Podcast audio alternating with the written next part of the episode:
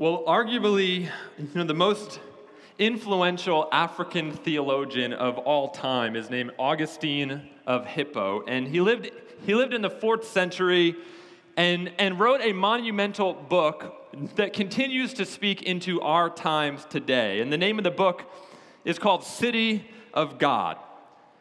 And in it, you know, Augustine shares how every believer in Jesus is effectively living in two cities at the same time. See, first off, or first off, you know, we all live in the city of man. For Augustine, this was the Roman Empire. For Christians throughout history, it's been various places throughout the ages. For us, for example, our city of man is Tampa, Florida. However, at the same time, we are members of another city, a heavenly city, what Augustine called the city of God. And Augustine said, he said, he said, the moment that you become born again, you get dual citizenship. See, you become a citizen of the city of God while you are still a citizen of your earthly city.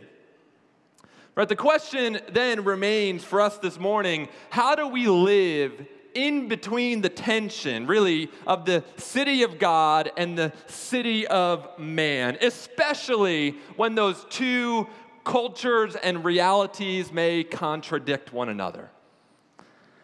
Right, we're going to tackle that question today, and I'm excited to do it as we continue here in our theme of, of, of loving of, of, of loving the city this morning. We're in this series here at Mission Hill, the Summer of Love, and I am so honored, uh, you know, just to be invited to speak on this topic. It is one that, as Pastor Andrew shared, I've been wrestling with quite a bit over the past few years, as I am part of a team that is that is planting a new church right in the heart of our city, right in downtown Tampa right? So so as we talk about this important question today i want to share you know not from even my personal reflections because none of us want to hear that okay? I want to share from the word of god right? The authoritative inspired word of god because the bible has a lot to say to us about how to relate to the city of man Okay, and I want to invite you, you, you to turn, if you have a Bible, you can turn to the, the Old Testament book of, of Jeremiah. We're going to look at the words of Jeremiah the prophet who wrote around 600 BC, some 2,600 years ago. But as you will soon see, his times were quite a bit like our own. And so, so Jeremiah chapter 29, we're actually going to read this morning the entire passage that I plan to speak from. Jeremiah chapter 29, verses 1 through 14. And if you don't have a Bible, you can follow along on the screen as well. Know, at this time, I actually also want to, to ask you, if you're physically able, if you would just stand with me for the reading of God's word this morning, just as a sign of our reverence and awe for what we believe to be God's word to us this morning. All right, Jeremiah chapter 29, starting in verse 1. It says, This is the text of the letter that the prophet Jeremiah sent from Jerusalem to the remaining exiled elders, the priests, the prophets, and all the people Nebuchadnezzar had deported from Jerusalem to Babylon. See, this was after King Jeconiah, the queen mother, the court officials, the officials of Judah and Jerusalem, the craftsmen and the metalsmiths had left Jerusalem. He sent the letter with, with Elasah, the son of Shaphan, and, and Gemarias, you know, the son of Hilkiah, whom Zedekiah, king of Judah, sent to Babylon to King Nebuchadnezzar of Babylon. I'm trying, guys. All right, the letter stated, verse 4 This is what the Lord of armies, the God of Israel, says to all the exiles I deported from Jerusalem to Babylon. Verse 5 Build houses and live in them, plant gardens and eat their produce. Find wives for yourselves and have sons and daughters. Find wives for your sons and give your daughters to men in marriage, so that they may bear sons and daughters. Multiply there, do not decrease. Pursue the well being of the city I have deported you to. Pray to the Lord on its behalf, for when it thrives, you will thrive. For this is what the Lord of armies, the God of Israel, says Don't let your prophets who are among you and your diviners deceive you, and don't listen to the dreams you elicit from them, for they are prophesying falsely to you in my name. I have not sent them. This is the Lord's declaration. For this is what the Lord says When 70 years for Babylon are complete, I will attend to you and will confirm my promise concerning you to restore you to this place. Verse 11 For I know the plans I have have for you. This is the Lord's declaration plans for your well being, not for disaster, to give you a future and a hope. You will call to me and come and pray to me, and I will listen to you. You will seek me and find me when you search for me with all your heart. I will be found by you. This is the Lord's declaration, and I will restore your fortunes and gather you from all the nations and places where I banish you. This, again, is the Lord's declaration I will restore you to the place from which I deported you. Well, Father, we do thank you for your word this morning, and I Lord, I, Lord, I thank you that the same Holy Spirit who inspired these words to Jeremiah 2,600 years ago would, would impress them upon our heart as we talk about this issue of loving our city. God, we thank you for wisdom today. In Jesus' name, amen amen. You could be seated.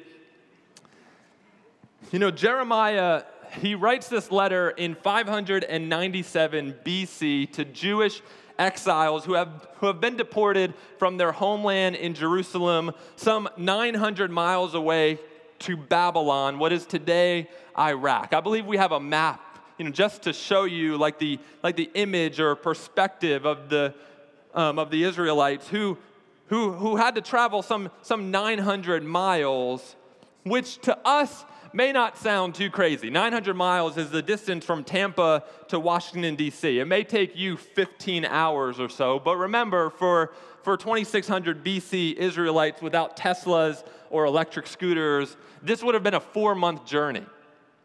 All right, the nation of Israel, which, which was and is God's chosen people, had recently you know, when Jeremiah writes this, had fallen to the Babylonian Empire, which was the strongest empire at that time. And, and many of God's chosen people, the nation of Israel, had been, been carried off into exile. Right? They were now, after they traveled those 900 miles, they were living in a culture that was extremely hostile to their own. Okay, Babylon was a pagan nation. The city was filled with idols and false gods. Right? It was a wicked and ruthless empire. If you remember from history class, man, all human empires are full of pride and murder and treason and deceit. Right? And then, and then God's people, the Israelites, finally get there in Babylon and they turn to each other and they say, Toto, I don't think we're in Kansas anymore.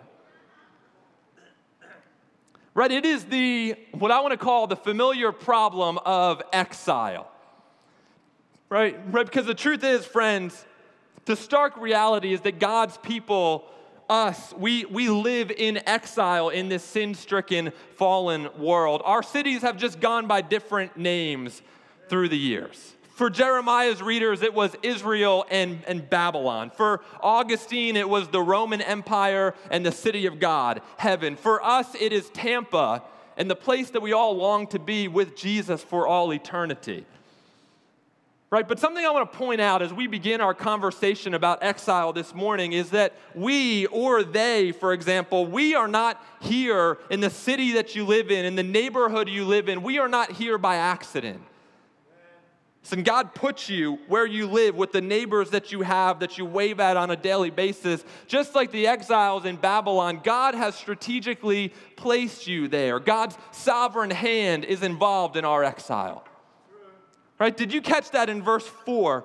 All right, the thing is, is that the Babylonian Empire didn't thwart God's plan by conquering the nation of Israel and deporting a bunch of Jewish people to Babylon. No, no, God was over it all. Look at verse 4 you know, God takes the credit for their exile. He says, This is what the Lord of armies, which is like a, a subtle reminder that He is the all powerful God of the universe, not Babylon. This is what the God of Israel says to all the exiles I deported from Jerusalem to Babylon. The first thing Jeremiah wants his readers to understand is this God puts you there. In the city of man, this isn't an accident. This was intentional, right? Right? Paul, if you remember in, in, in 1 Corinthians, he compares our existence in this world to that of ambassadors. Right? That's the imagery to describe who we, if you're a Christian, you're a believer like me, we are, we are living, yes, in this earthly space and place, but our home is elsewhere. We belong with God in heaven where we will one day reside forever. Right? But if you didn't know it, just like the Jews who woke up in Babylon, we are living in exile, friends. We are living in the city of man. So, so what do we do now? Okay, that's the question we're going to talk about this morning because all throughout history, God's people have had a few different ways that they have related to the city of man. And I want to talk about this for just a moment. Okay, these like, like different ways or maybe several different options we can relate to the city around us are all represented in a really good book on the topic. It was written in the, in the 20th century by a man named Richard Niebuhr, and it's, it's called Christ and Culture. It asks the question how are Christians to relate to the culture of the cities around them? Okay, he gives us a few options. All right, the first option is, is what you know, you know, Niebuhr calls Christ against culture. And, and Christ against culture is just what it sounds like. Like it's, it's boycotting everything and anyone who opposes us. It's seeking to escape the city and you know, maybe live in a little Christian sub community or enclave, essentially turning our backs on the pagans and leaving them in our dust, right? And you could see this in, in some historic, you know, Christian movements, like maybe monasticism, monastic communities, for example. Right, right. They were where a bunch of you know Christians would set up a little commune outside the city and live amongst themselves and have relatively no interaction with the city of man right? That's one option. And more modern example of this, you know, maybe I was I was I was thinking this week, you know, and maybe seen it in in some Christians who have been overzealous in trying to escape this life and, and predict the return of Christ. You remember the book, 88 Reasons Why Jesus is Coming Back in, in 1988, right? It's like, just hold on a little bit longer and then we're all out of here. Right, this option, though, Christ against culture, it's actually mentioned or alluded to right in Jeremiah 29. If you remember, as we read, um, in verses 8 and 9, Jeremiah warns the people. He says, Do not listen to your false prophets and those who would try and deceive you into thinking that your exile was only temporary. Okay, what he's talking about is just one chapter before in Jeremiah chapter 28. There's this false prophet named Hananiah. He, he prophesies and says, Thus saith the Lord, in two years God will break the yoke of Babylon and you will come back. But the only problem was God never said that. Okay, and Jeremiah is going to go on and speak the truth on behalf of God and tell them, guys, you're going to be here a while, so settle down. Stop trying to run from the city. Right? That's the first option Christ against culture. The second option presented in the book is, um, is, called, is called Christ of culture. And this is when Christians assimilate into the surrounding culture and lose any distinctiveness from it. Right? This was actually the Babylonian strategy, and it was brilliant. Okay, when, when Babylon captured a city, they didn't enslave the people or banish the people. What they would try to do is assimilate them into their own culture. Right? That way, the Jews would lose any of their cultural distinctiveness and just become a Babylonian. In our day today, this is known as like a lukewarm Christian or a casual Christian or a nominal Christian. It's when there's, there's no visible difference between your life and the life of those who don't claim to follow Jesus. See, this is when you know, Christ of culture, this is when the lines are blurred between the Christian sexual ethic and the American sexual revolution. This is when the lines are blurred between the Bible and the Constitution, when the lines are blurred between living your life for the American dream and living your life for the kingdom of God. See, Christ of culture, guys, is when we lose our saltiness, when we hide our light. And my fear is this, all right, just from, from being around the church as long as I have, my fear is that this may describe some of you in this room.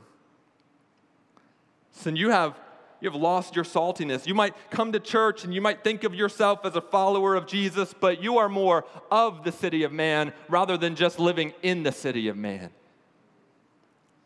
See, people at your job or your school or your friends, they don't even know that, that you follow Jesus. You've just assimilated into the American culture.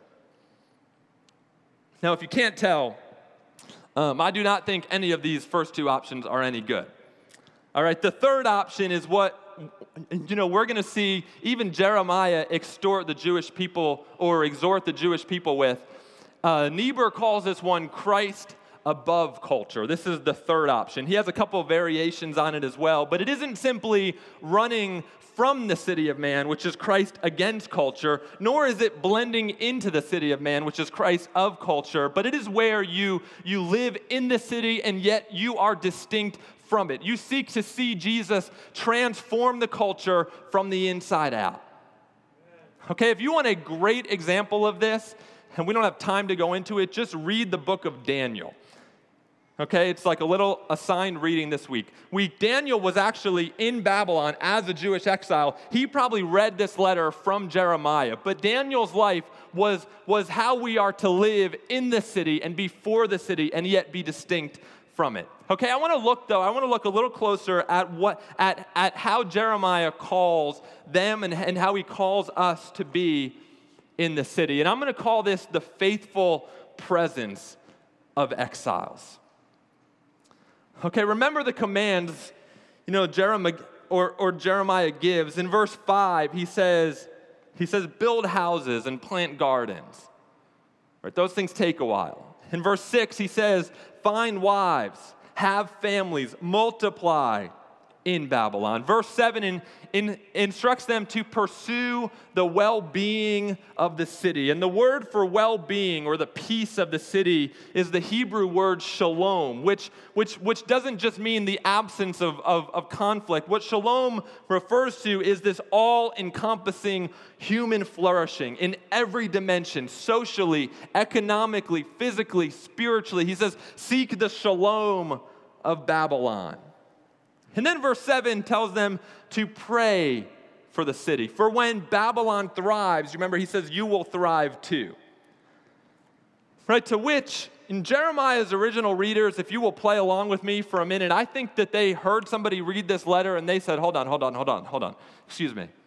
Like, can you read that sentence over again? He's, he's saying to pray for Babylon to, to seek the well being of Babylon. Are you serious, guys, right now? Babylon is evil. Like Babylon is a wicked city. They just conquered us, right? Right? They are a bunch of pagans. We don't want to plant a tree here, Jeremiah. We want to run as fast and as far as we can from wicked, terrible Babylon. Man, do you guys see the implications this has for us in how we are to relate to the city. And God has sovereignly placed us here and arranged for me and you to live in the city, just like He sent the Israelites to live in Babylon. And we are to seek the well being of the city. We are to be for Tampa, not against it. So, how do we practically do this? Okay, one way is by starting churches right? Because every city, as, um, as I talked about, every city is, is really two cities. You have the city of man, and then you have the city of, of God. And the church is this little mini city in the city, or, or rather, in our city, it's many mini cities in the city. A, a mini city in Temple Terrace, and a mini city in Channelside, and a, and a mini city in, in Carrollwood, and, and Town and Country. We are in the city, guys. And the reason we are starting, me and this team, we are starting a church in the Channel Side area of our city is because we want to pursue the well being of our city. We want to love our city. And as my pastor says, Willie Rice, he says, when you plant a biblical, missional, gospel church that preaches the gospel of Jesus Christ, you end up impacting everything that is important in the kingdom of God.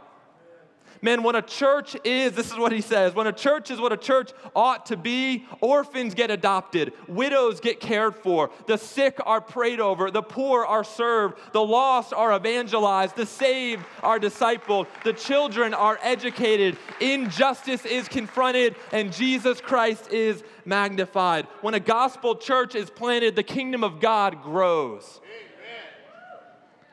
Man, this is why this past you know, March, I, I joined with a group of about 25 other people who, who make up our church planting team to start a new church in the Channelside area of downtown Tampa. Many of them, uh, you know, several of them are actually here today. If you guys would just stand really quick again, I know they may have seen you once. Yeah, we have some of them here today with us. All right, you guys can be seated now. Um, if you guys have been to the Channelside area, which is really Channel District, you know, Water Street, like the area surrounding Amalie, Arena, um, if you've been down there, you know it is just like transforming on a daily basis. There are high rises going up and office towers and, and, and residences seemingly every day. Okay, and if you've been around Tampa long enough, you know 15 years ago, it was pretty much a bunch of parking lots and it was a place you didn't really go after it was dark. But today, in just the 1.5 square miles around Amalie Arena, there are 35,000 people who live there. Right? And my wife, we've been living down there for a year now, and, and you could walk to everything. You could walk to the grocery store, restaurants, social activities, Sparkman Wharf. You could walk to anything that you want except a church. Okay, and we want to try and change that. That's why we are planting a church to join in the transformation of this city and to see the gospel of Jesus spiritually transform the people who live there. And we want to be right there in the midst of the city. A lot of people asked me originally when we when we told them this idea of planting a church right down there, they said, "Why would you plant a church right in downtown?" We want to be right in the midst of the city because we don't run from the city. We seek the transformation of it from the inside out. And so, yeah, we've been meeting together since March. Actually, next, you know, next month in August, mid-August, we are planning on, on launching weekly services uh, right in the Channelside area of downtown. Now, now whether you are you are here and you are helping plant a new church in downtown Tampa, or you are in an existing church like this one, okay? I want to give you a few really, really practical handles from our text of how you can love your city. Okay, I'm to give you, you, you three things here. Okay, number one is to plant yourself in the city. you know, when I got into church planting, you know, my wife Shay, she decided to get into actual planting. Um, and it has gone, you know, good at some times and not good in other times. But, you know, we live in an apartment in downtown, and so we don't have a big garden, but we do have a plant table with live plants on the inside of it, believe it or not, okay? Now, now one thing that I know about gardening, which is not much, it actually may be the only thing that I know about gardening, but the only thing that I know is this, is that, is that plants have, have, have root systems to them. Okay, and whether you're, you're talking about a, a few plants like in a garden close to each other or a forest full of, of, of trees, for example, their roots go down deep and oftentimes even intertwine. Friend, that is what I think Jeremiah is telling the Israelites to do in, in living in, in Babylon and the Christians now in Tampa today is man, we are to put down roots. We are to plant ourselves in the city, to live here and to love it here and to, to intertwine, if you will, with the people of the city. Right? Don't despair over the city of man Seek to love the people in the city that God has placed all around you, all of them. Okay, whether they look like you, have the same skin color as you, vote like you, believe like you, have the same sexual ethic as you or not, plant yourself here. Okay, one way we talk about or have talked about putting down roots in the city is by looking at three strategic places that God has placed all of us in, okay? All right, the first place is your home or the neighborhood you live in, okay? God has planted like each of you in a specific neighborhood or specific home or specific apartment complex where you live. Here's the functional question for this one, okay? Do you know your neighbors? Right? Do you know the people who live across from you in your apartment complex or your neighborhood? Because you can't love the city and the people in your city if you don't know them. So, the people at home, what about the people at your work? The second place we talk about putting down roots is at your work. Okay, a lot of us may be back in the office, you know, by now. You may be walking by people every day who are, are created in the image of God, people of your city. God has placed you there intentionally. How are you planting yourself, putting down roots in your work context? All right, the third place we talk about is literally called a third place. Okay, it's a place that isn't your home or it isn't your work, but it's a place maybe you go to at like regular intervals during the week. Maybe your favorite coffee shop or the gym you go to, and you see the same people time and time again. And God has planted you there. Okay, I want all of us, I know this is really simple, but I want all of us to just take a minute and realize that God has sent you there, wherever you're there may be to put down roots next to the people of our city, to know them and seek to understand them and learn about and identify ways you can love them. Plant yourself in the city. Another like practical way I think we can have a faithful presence in the city is to pursue the shalom or the well-being of the city. You know, you know, you know one of the values of our church is, is transformative work. Okay, what we mean by that is that, you know, we want to help people think differently about their day job.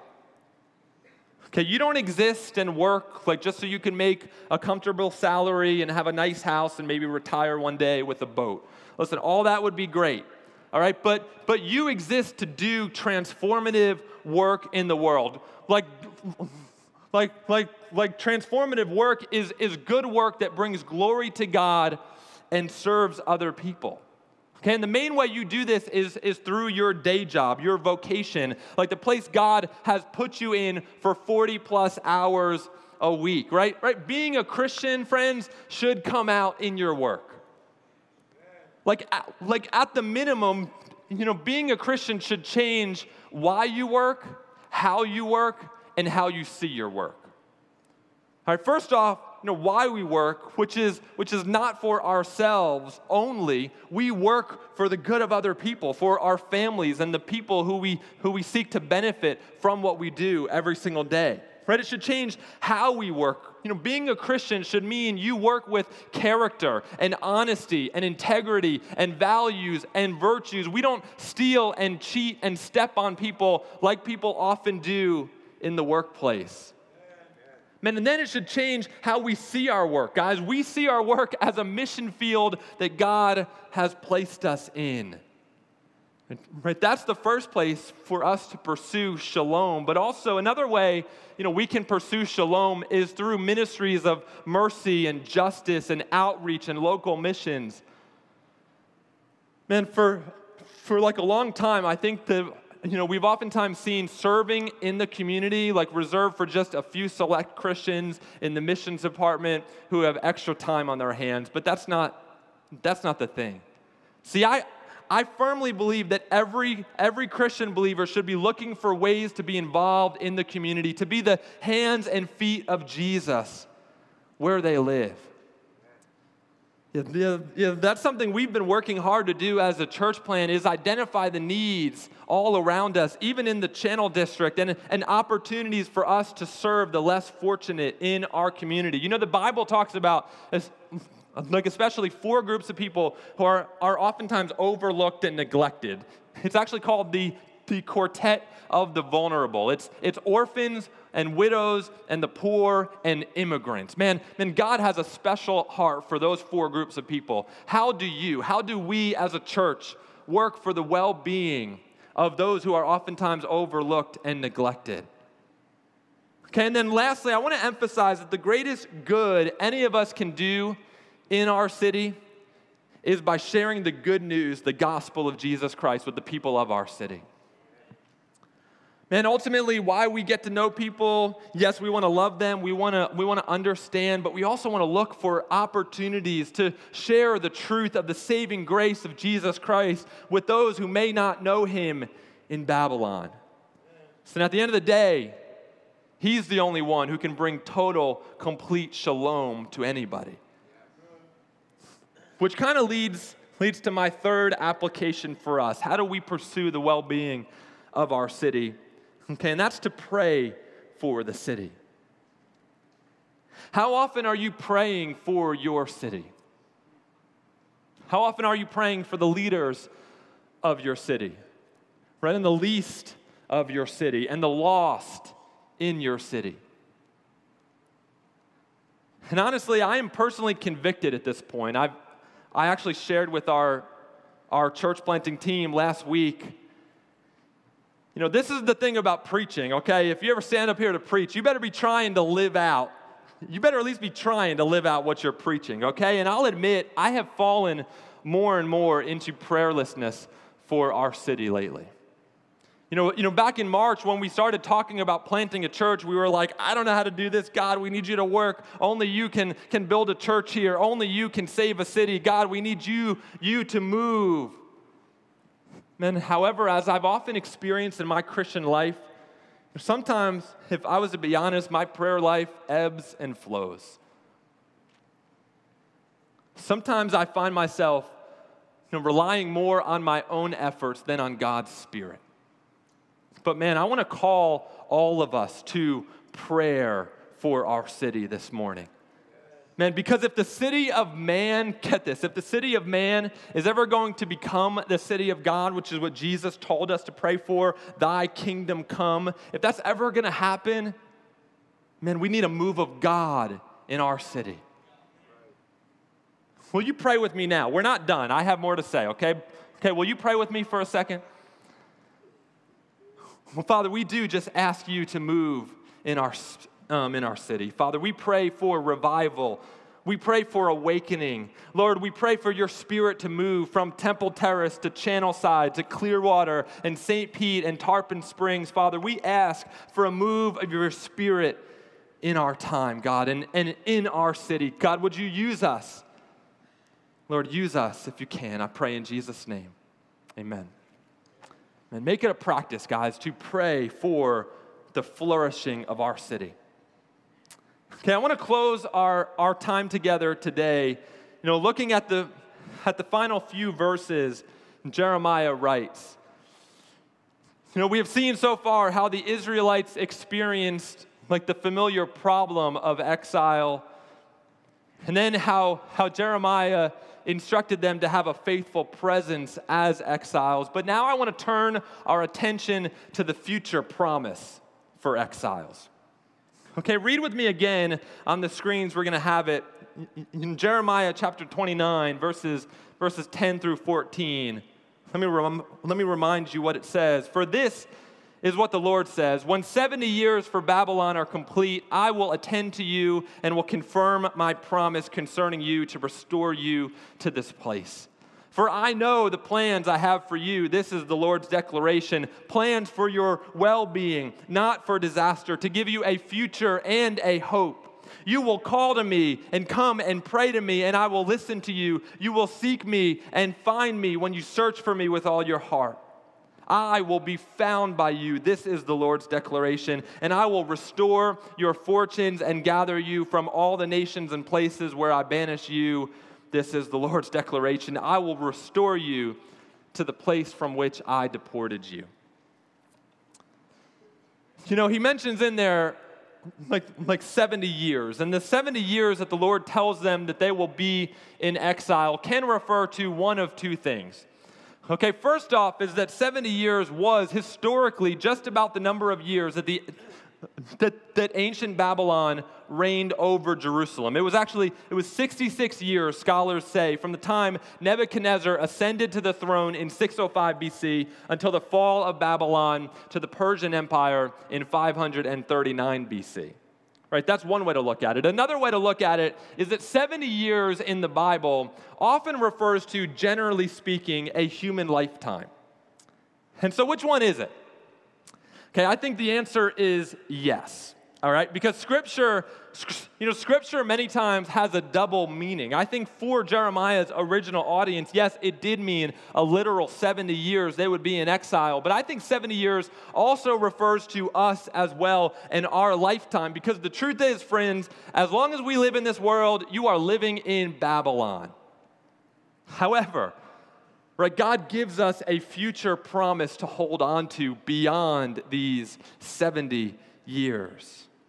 Right? And the promise is complete restoration, hope, a, a, prosperous future, that, that one day God will gather believers from all of the nations of the earth and bring them into His land where they will live in the city of God for all eternity. And guys, you might be here and you might be a Christian living in America right now, like the Israelites in Babylon, and you may look around at a culture that has turned its back on God, and you may, you may be in despair this morning. Friends, there is hope.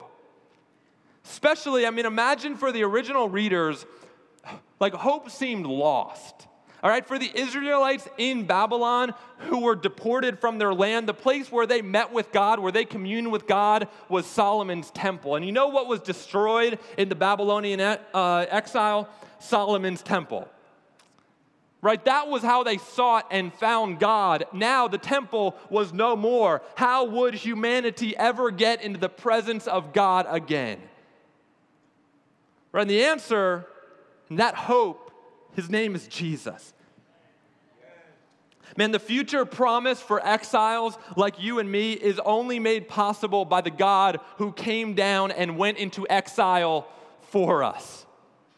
See, one of my favorite pastors, his name's, his name's Tim Keller, he says this about Jesus. He says, Jesus was thrown out of the city of God so you and I could be brought in. Isn't that good news?